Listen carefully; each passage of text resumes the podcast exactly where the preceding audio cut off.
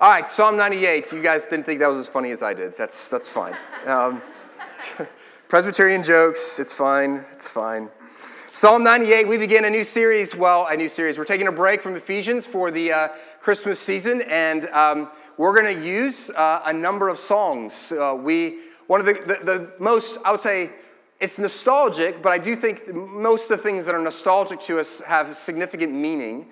Uh, and that is the songs of Christmas that we sing in church. O come, all ye faithful, hark the herald angels sing, silent night, away in a manger. These are the type of songs that they come up every single year. And so sometimes beginning around Thanksgiving, for some of you, sometime in you know October, you begin listening to Christmas carols, and it is the, the song and the background of your life. And so we're going to use a number of carols this, this uh, December as a means of, of driving us towards Advent, as, of reminding us and preparing our hearts and reminding us of the beauty of the incarnation, the, the fact that Jesus took on flesh. So we're going to use four carols over the coming weeks, and we begin this morning with the song Joy to the, to the World. But Joy to the World is um, written by Isaac Watts. He is one of the most prolific hymn writers uh, in, of, of modern hymnody. He uh, was frankly annoyed with the hymns he was singing at his church. And so one day, when he was late in his teenage years, looked at his father and was complaining about the fact that how boring the songs they were that they sang in church. And so his father did what many fathers do for teenage sons who get kind of uppity. He looked at him and says, Well, let's see if you can do better. And Isaac Watts said, okay. And he took, he took it on the task and spent really the rest of his life. He, he, over 600 known hymns are written by Isaac Watts. And one of the particular books that he ultimately published is he went back to all the Psalms and decided that he wanted to try to put the Psalter into modern language. And in particular, rewrite the Psalms and rethink and respond to each of the Psalms. There's 150 of them in a way that, that reflects on Jesus' first coming. The fact that the Psalms look forward to the first advent, and yet we in the New Testament age live in the second, looking forward to the second advent. And so he published 138 of the 150 Psalms. He wrote poems reflecting upon these Psalms. And the psalm that ultimately, the poem that he wrote that became joy to the world was Psalm 98. And so while we want to, we will kind of talk in general about oh, joy to the song Joy to the World. The, the, all the songs we're going to be looking at in this series are rooted in some specific passage of Scripture. And so that is where we'll give our focus. So, Psalm 98 is where we're going to be this morning. We heard it to some degree, a little bit of this. Asher actually read a portion of it for us in the Advent reading. Hear God's word. Oh, sing to the Lord a new song, for he has done marvelous things. His right hand and his holy arm have worked salvation for him. The Lord has made known his salvation. He has revealed his righteousness in the sight of the nations. He has remembered his steadfast love and faithfulness to the house of Israel. All the ends of the earth have seen the salvation of our God. So make a joyful noise to the Lord, all the earth. Break forth into joyous song and sing praises. Sing praises to the Lord with the lyre, with the lyre and the sound of melody with trumpets and the sound of the horn. Make a joyful the world for the King, the Lord. Let the sea roar and all that fills it, the world and all those who dwell in it. Let the rivers clap their hands. Let the hills sing for joy together before the Lord. For he comes to judge, and he will judge the world with righteousness and the peoples with equity. This ends the reading of God's holy, inerrant, and infallible word. May the grass wither and the flower fade, but may the word of our God, may it stand forever. Well, if you, um, just in case you didn't hear it, and um, in the repeat in that psalm and in the song, Joy to the World, the call of Psalm 98 and the ultimate call of, of joy to the world is for all of us to stand up, all of creation, all the nations, to, ulti- to join in and sing praises to our great God and King to sing joyfully in worship to the Lord. The song Joy to the World, that's what's the call. Joy to the world. Everyone, bring your song of praise and worship. Experience joy, know joy, communicate your joy back to God. Joy, joy, joy. Tremper Longman, who is an Old Testament scholar, notes that the believer, it's not just the believer who sings here. It begins with the believer singing, and then it moves to all the peoples of all the nations, and then it moves to all the animals and all the, the natural world, everything. It's a rising of worship and rejoicing that the whole, all of creation, from God's image bearers to animals and to the sea and to the trees, cannot contain their joy. And they rise up to sing praise and worship to God the King. Now, singing and singing with joy is not something that you can simply make up. You can fake it, you can put a happy face on it, but it is hard to actually rejoice if you don't have joy. You see, the call here to rejoice and to have joy is a call to feel something. That's something that we don't necessarily we think, oh, we just for Christian life, we're just going to think our way into everything. But the call here, the obedience here, is that you are to feel rightly about God. Joy is an emotion, and emotions are things that cannot be conjured up or pasted on in order to be real. You know, I have done some significant social assessments about our church and about the world's some deep research, hours and hours of scouring material, and I have concluded something that you may have missed about this year. People are not happy with the year 2020. We, they, are, they are somewhat displeased with how this year has gone. You have made, you may have missed this, this broad societal opinion. You may not be as learned as wise as I am uh, to notice this. But I actually, I, sadly, I sense it in church people as much as anybody else. We are an angry, agitated people. We are distressed. We have lost capacity. We are not doing the things that we used to be able to do. And it's interesting for me to look even around our church, and it is my sense, and my read pastorally could be wrong on us, but it's interesting. The pandemic, in regards to bringing real suffering into the life of people in this church, has been fairly minimal. I don't want to downplay where some of you have experienced suffering, but did you know that the jobless rate in Carroll County is lower than it was before the pandemic? That many of the things that we hear, see talked about around our country and around the things that have brought significant suffering, that actually isn't here. So, what's wrong with us? I think a lot of things are wrong with us. In fact, if you want to show up later on, I'd be happy to tell you a few things that are wrong about you, and you can tell me a few things that are wrong about me. But I think there's some subtle things. We are disoriented. We are disoriented. Money might still be coming in, but the future is cloudy. We're confused. We don't know how we're supposed to respond to this thing. We, we are a people who love progress. We're Americans, gosh darn it. And we can't progress. We can't be around other people. We can't live like we want. But it is more than that. We are a worried people. The pandemic, the cultural upheaval that has gone on, it feels as if it has conjured up within us some significant angst. And, you know, we we're frustrated by the racial and the political upheaval around us. We're concerned about where things are going financially, and we don't have our normal joys to go to. We can't have the normal things that we kind of look to to kind of help us distract us from the frustrations of the things out there. And because of that, in many ways, I think we've lost our nerve. We, our stomach for many things of life and ministry we simply don't have. And what's the phrase du jour in the health world? It's we, we don't have good gut health spiritually speaking. We, we, we, there's something that has us churning inside, and therefore we are a church that feels heavy, feels worn thin. We are irritable, angry, self absorbed, feeling rather icky, worn thin. And if, we, if you're really with it, you'd say we've simply just lost our capacity for doing life. And here's how I know because for the most part, people at our church have been willing to come to church, but where we are, we've lost it is we have no momentum and doing anything outside of coming to church surviving with my family, and that's it. Service, ministry, progress moving forward, and we, have lost creativity. There just seems to be a sense of going, you know what, we're just going to try to hunker down and grin and bear this thing for a while.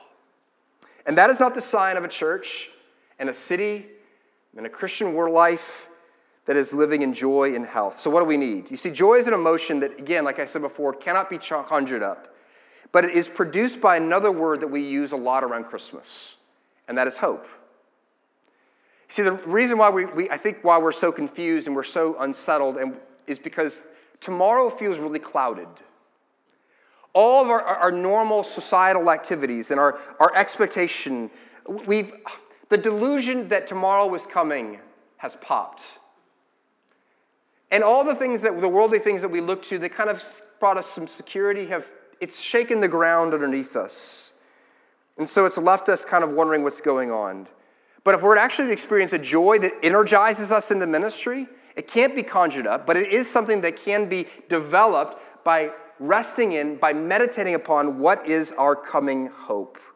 And so to, we want to filter away the junk and the questions and the, the things that are confusing and try to see some light going forward. And so we go back to the psalm. Where do we find hope in this psalm? Where does it end? You know, it's an interesting place where we're supposed to find joy, the joy of hope. It's in a place you probably wouldn't normally think of it. This is our theme have joy. But where do we find joy? Where, why does it say the rocks and the trees and the rivers and the seas clap their hands? Why? What is, how does it end? Because judgment is coming. Welcome to church. Joy, joy, joy. The theme of our morning is, just joy in judgments. Joy comes by reflecting on the hope of a coming judgment. Now, this is rather antithetical, is it not? You say, wait, wait a second. Judgment, judgment, that's, that's no bueno. Judgment, bad. Love, mercy, grace, that's very good. Judgment, bad. The Bible has some pretty nasty descriptions about God's judgment, right? Fire, brimstone. I mean, it's, it's no fun. I mean, you never go to a worship service and hear an Advent reading on hell and judgment, do you? It's not like, you know, we just we just want to bring the children up as a part of our nativity scene this year. We're going to have little eight year olds read about the coming fires of hell. Now, listen, that, that is not exactly how we get into the quote unquote Christmas spirit, and yet that seems to be what leads to the writing of joy to the world, and is what ultimately leads to be the means, the thing that all of creation responds to that gives them joy. And so, in order to understand this, in order to drive down to the hope of a coming judgment, we have to make some considerations, and so walk me with me through this. Here's your first consideration is the promise of a coming judgment in the second advent. Advent means coming. What we celebrate at Christmas is the first coming of Jesus, but as, as Christians who live after the first coming of Jesus, always at Christmas, it is a reflection not simply on the first coming of Jesus, but always on the second coming of Jesus as well. In fact, Joy to the World, and it's the original poem, what Isaac Watts is reflecting on is not the first coming of Christ. It is not necessarily meant to be a Christmas song, it is meant to be a second Advent song. The picture is of a coming king. And what kind of king? a rightful and good king who will come, as it says in verse 9, to judge with equity and righteousness and goodness. And here is the good news of a king who comes to judge he will come to make all unrighteous things and unjust things right again. You see, we tend to think there's two ways in which we can understand going into a courtroom. The way we tend to think about it is that we go into a courtroom in a criminal case, and you're the criminal, and God is the judge. But there is another way in which we can think about it is a civil case where you enter into the court as a plaintiff saying, Someone has wronged me, and I need a good judge who will come and make it right. And that's the image that we get in Psalm 98. This is vindication. This is when all those who have wronged me are put right. They get the justice that they deserved. And when Jesus comes, this is what happens in the second advent. When the judge comes, he will dry every tear because all the terrible things that are done to the weak and the impoverished in this world, all the horrendous injustices that are done, will be made right.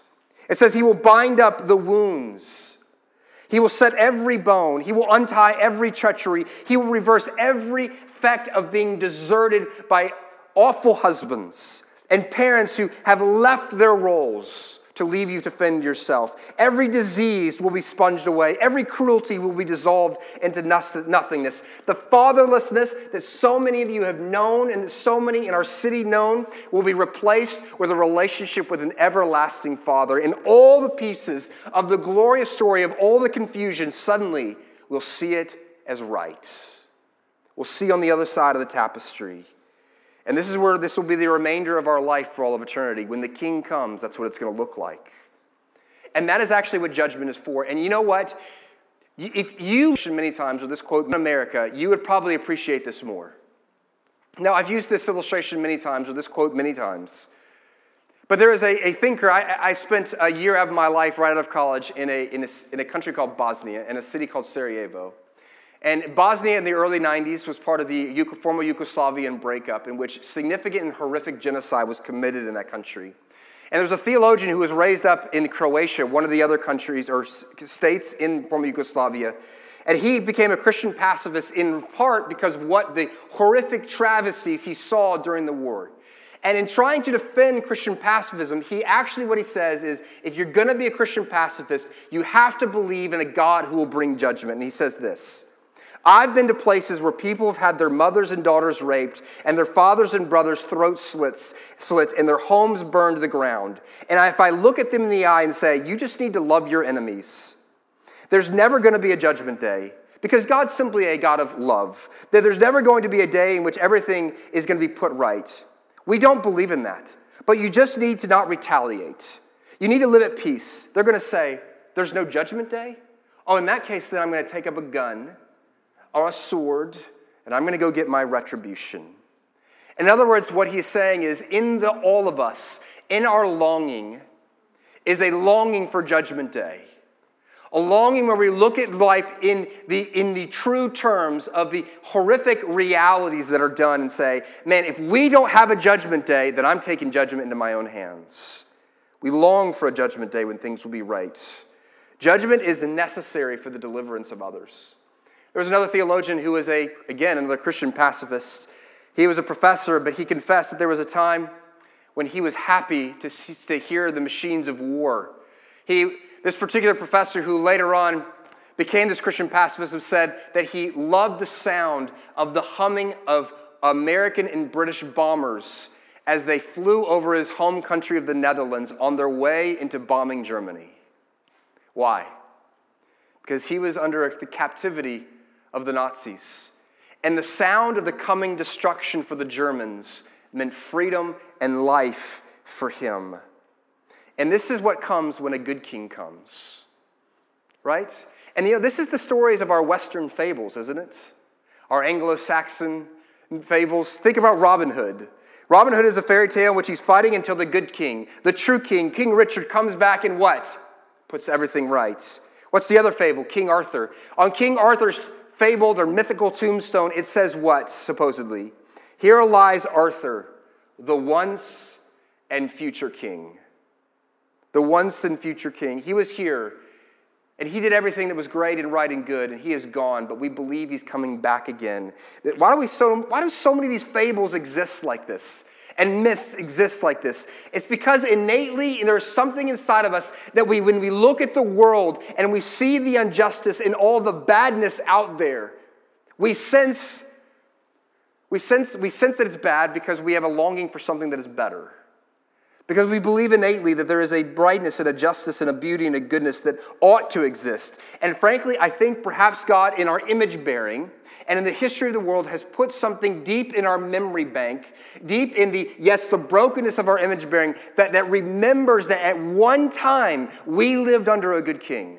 That in the garden, before sin entered the world, before we rejected the king's rule and ran from him, how was things? All of creation worshiped the Lord. All lived in harmony, all lived in a beautiful world. And therefore, we know that the king comes back and rules the earth as he once did, that things will finally be beautiful the way they were meant to be. The promise of judgment. All right, that's the easy soil. That's the easy soil. I mean, right? That's easy soil. We've come up with myths and fables. You don't have to be a Christian, believe, and hope for some promised king judgment the way I've just described it here. But we have to go deeper to get to the real hope and the joy. Here, there's the problem. There's a problem that enters in, right? The problem of the coming judgment in the second advent.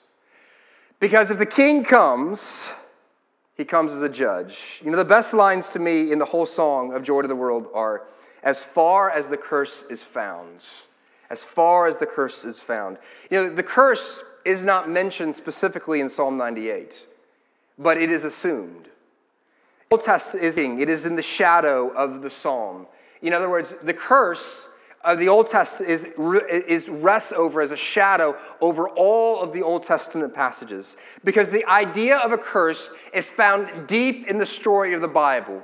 At the very beginning of the story of the Bible, in Genesis chapter 3, Genesis is the first book of the Bible, and the first two chapters, it talks about how God made the world, and He was the king of the world, and His people walked with Him, and things were right and good. And then in chapter 3 is where sin enters the world. And what is God's response when He comes to Adam and Eve?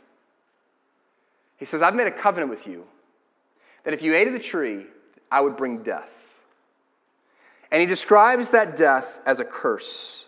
That he comes and he brings a curse upon the evil one who tempted Adam and Eve.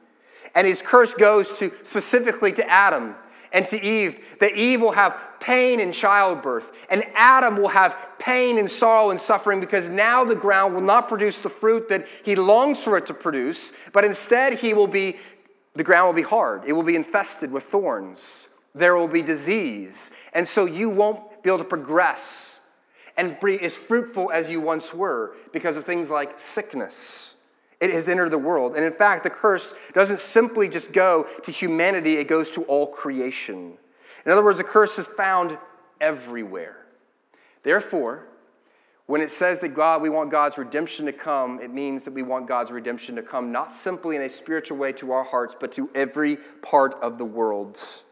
But not only do we find the idea of cursing in early Genesis, that we live as a people, as a cursed people in a cursed world, but the Bible also shows us that the type of relationship that God has is a binding relationship.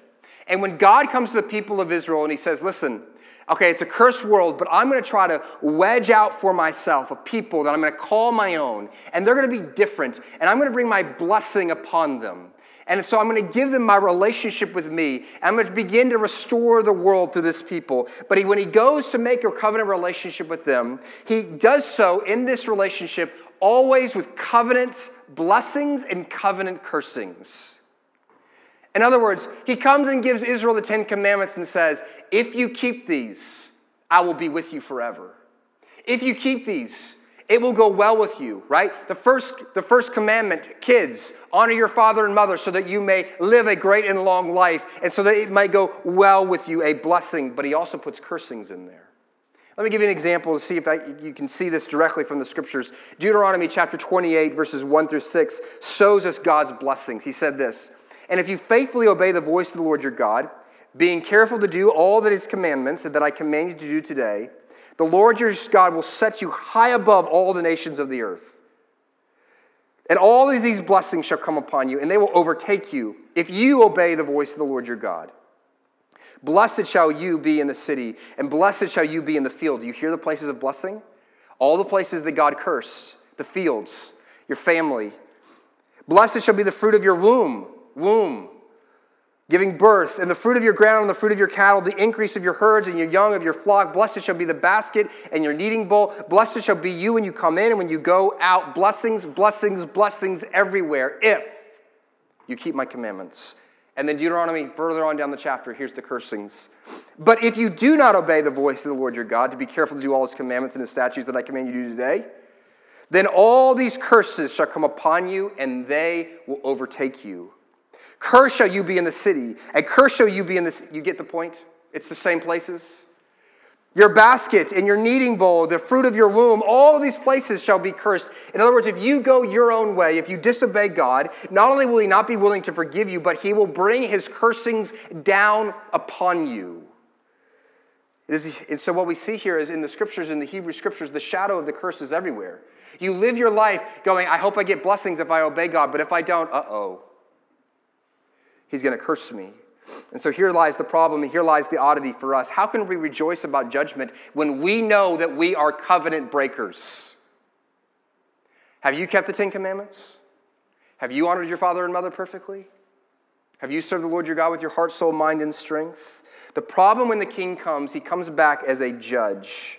And what are judges supposed to do?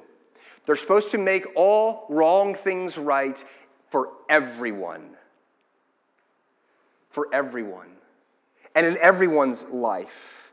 He's not simply going to respond to the sins of the few really evil people, but to the sins and injustices that you and I have inflicted upon others. Therefore, the entire Hebrew scriptures have this tension that they're building in. How can God say to us, He will never leave us or forsake us, and then we obey Him, and yet then Him be just? If He never leaves us or forsakes us, if He keeps His love and affection upon us, and we disobey Him, uh oh, He's going to destroy us. How can He both love us and yet be just to bring His justice to bear upon our sins? The king is coming, yay. He's coming in grace. That's awesome. Oh, and truth. Oh, crud. Oh, crud. Because he's going to tell the truth about my life. He's going to tell the truth about my life. How can he give me unmerited favor of graciousness and yet be truthful about my life?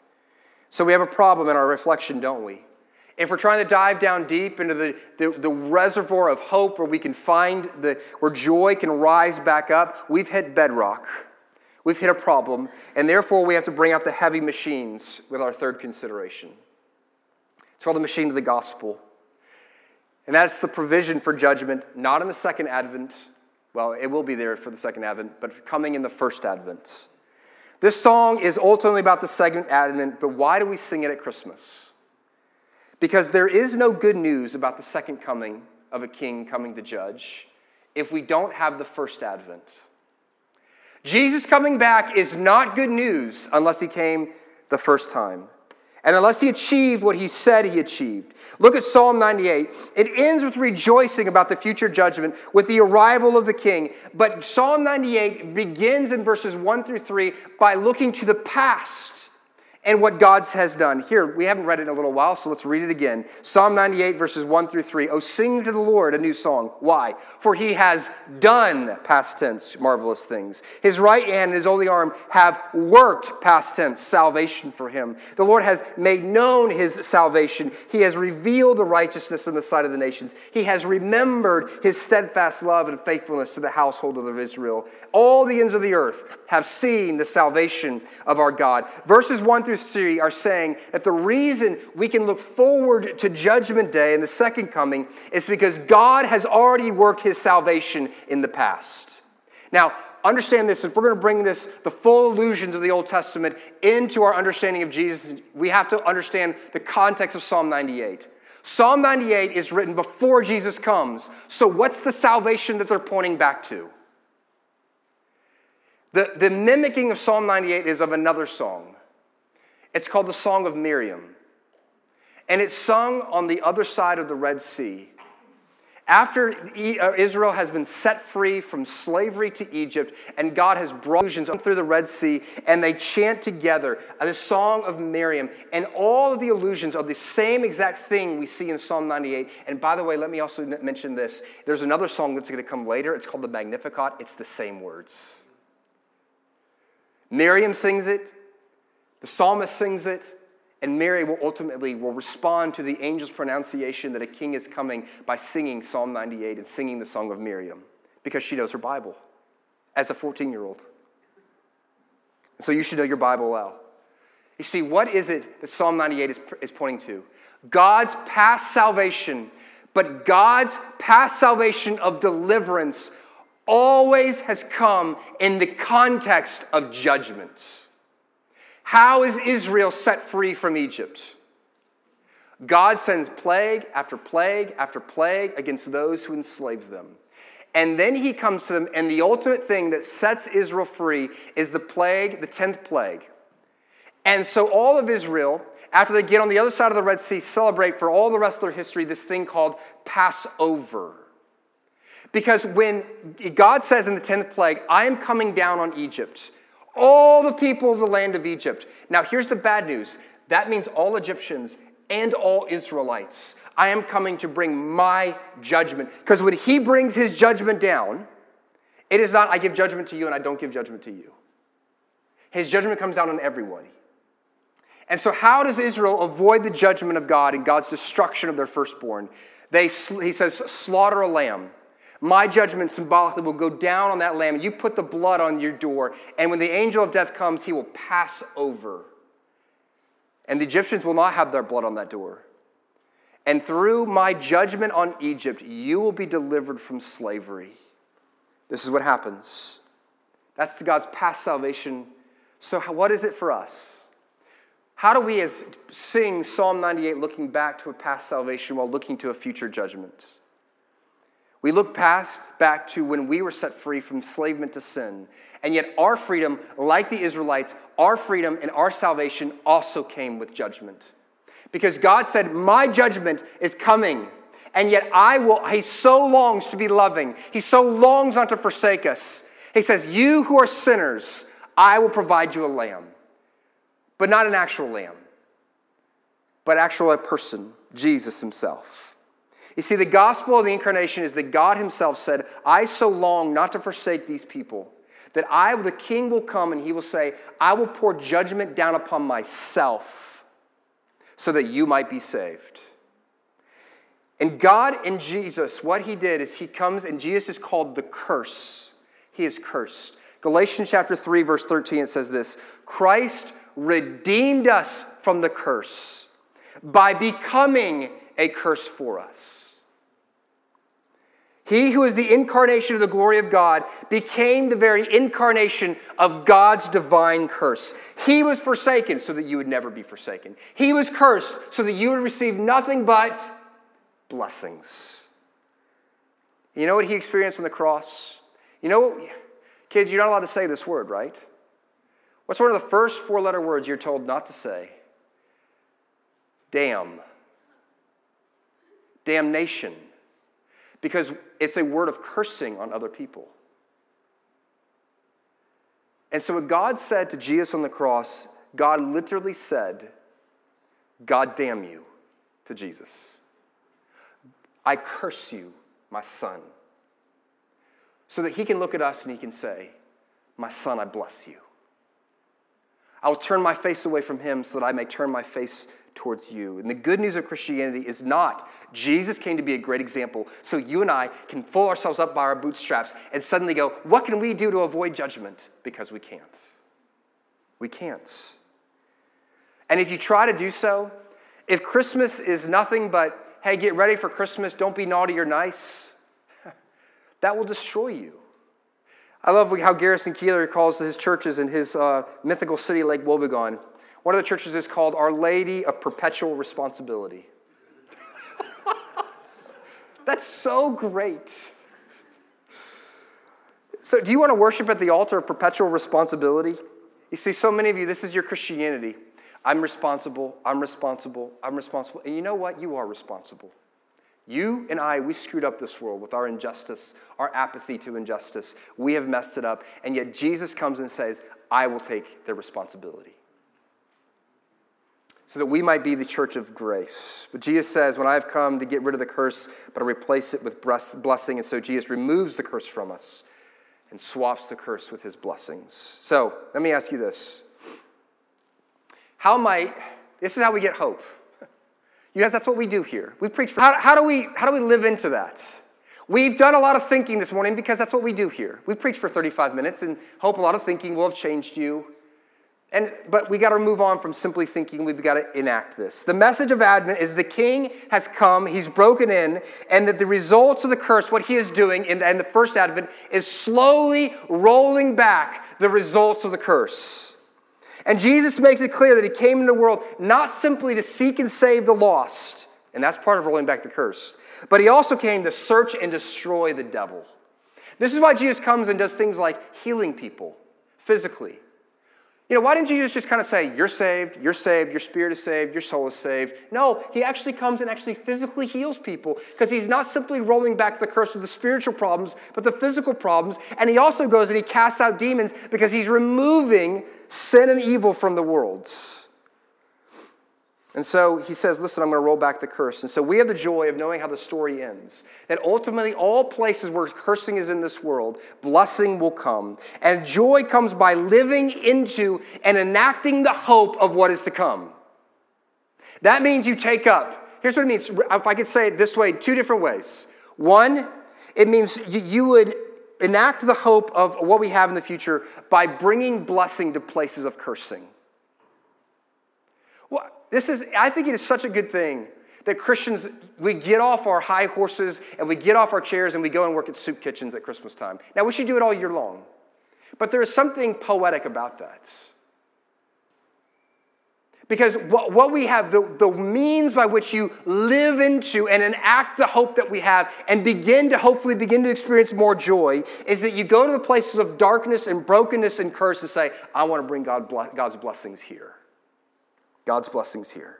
So, what does it say in Joy to the World? No more let sin and sorrow grow, grow or thorns infest the ground.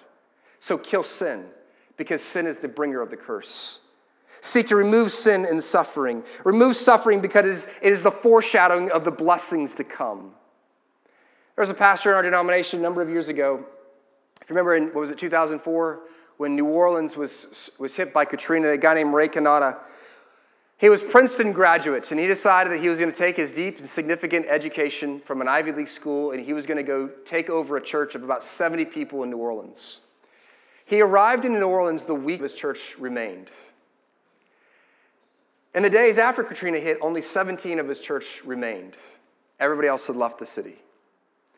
And so there he stood at a devastated with church with about 17 people. And my concern for, for so many of us is we don't respond like he does.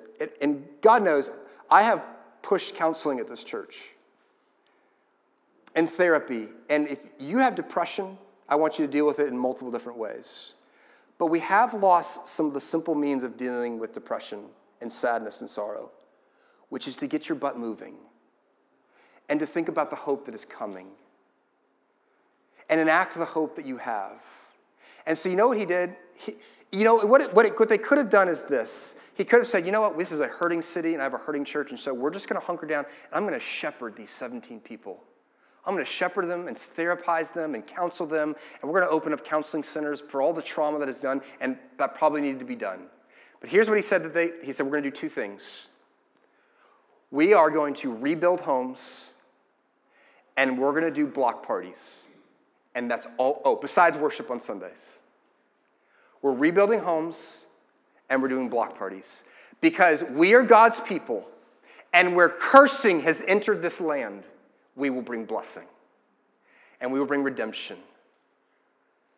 And then we're going to get together in a place where we're all looking our wounds and we're sad and we're sorrowful. And there's many reasons for us to weep and cry and be sorrowful at the destruction around us. But we're just going to give, we're going to go to the cities and the destructive neighborhoods and we're going to have a party at the end of the week. And so we're going to build houses during the middle of the week. And over the course of the next 18 months, this church rebuilt 300 homes and had parties every weekend. Two things they brought redemption and they brought partying.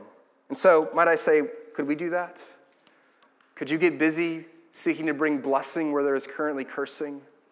And second, may I also call you to enact your hope in this practice the enjoyment of your future blessings.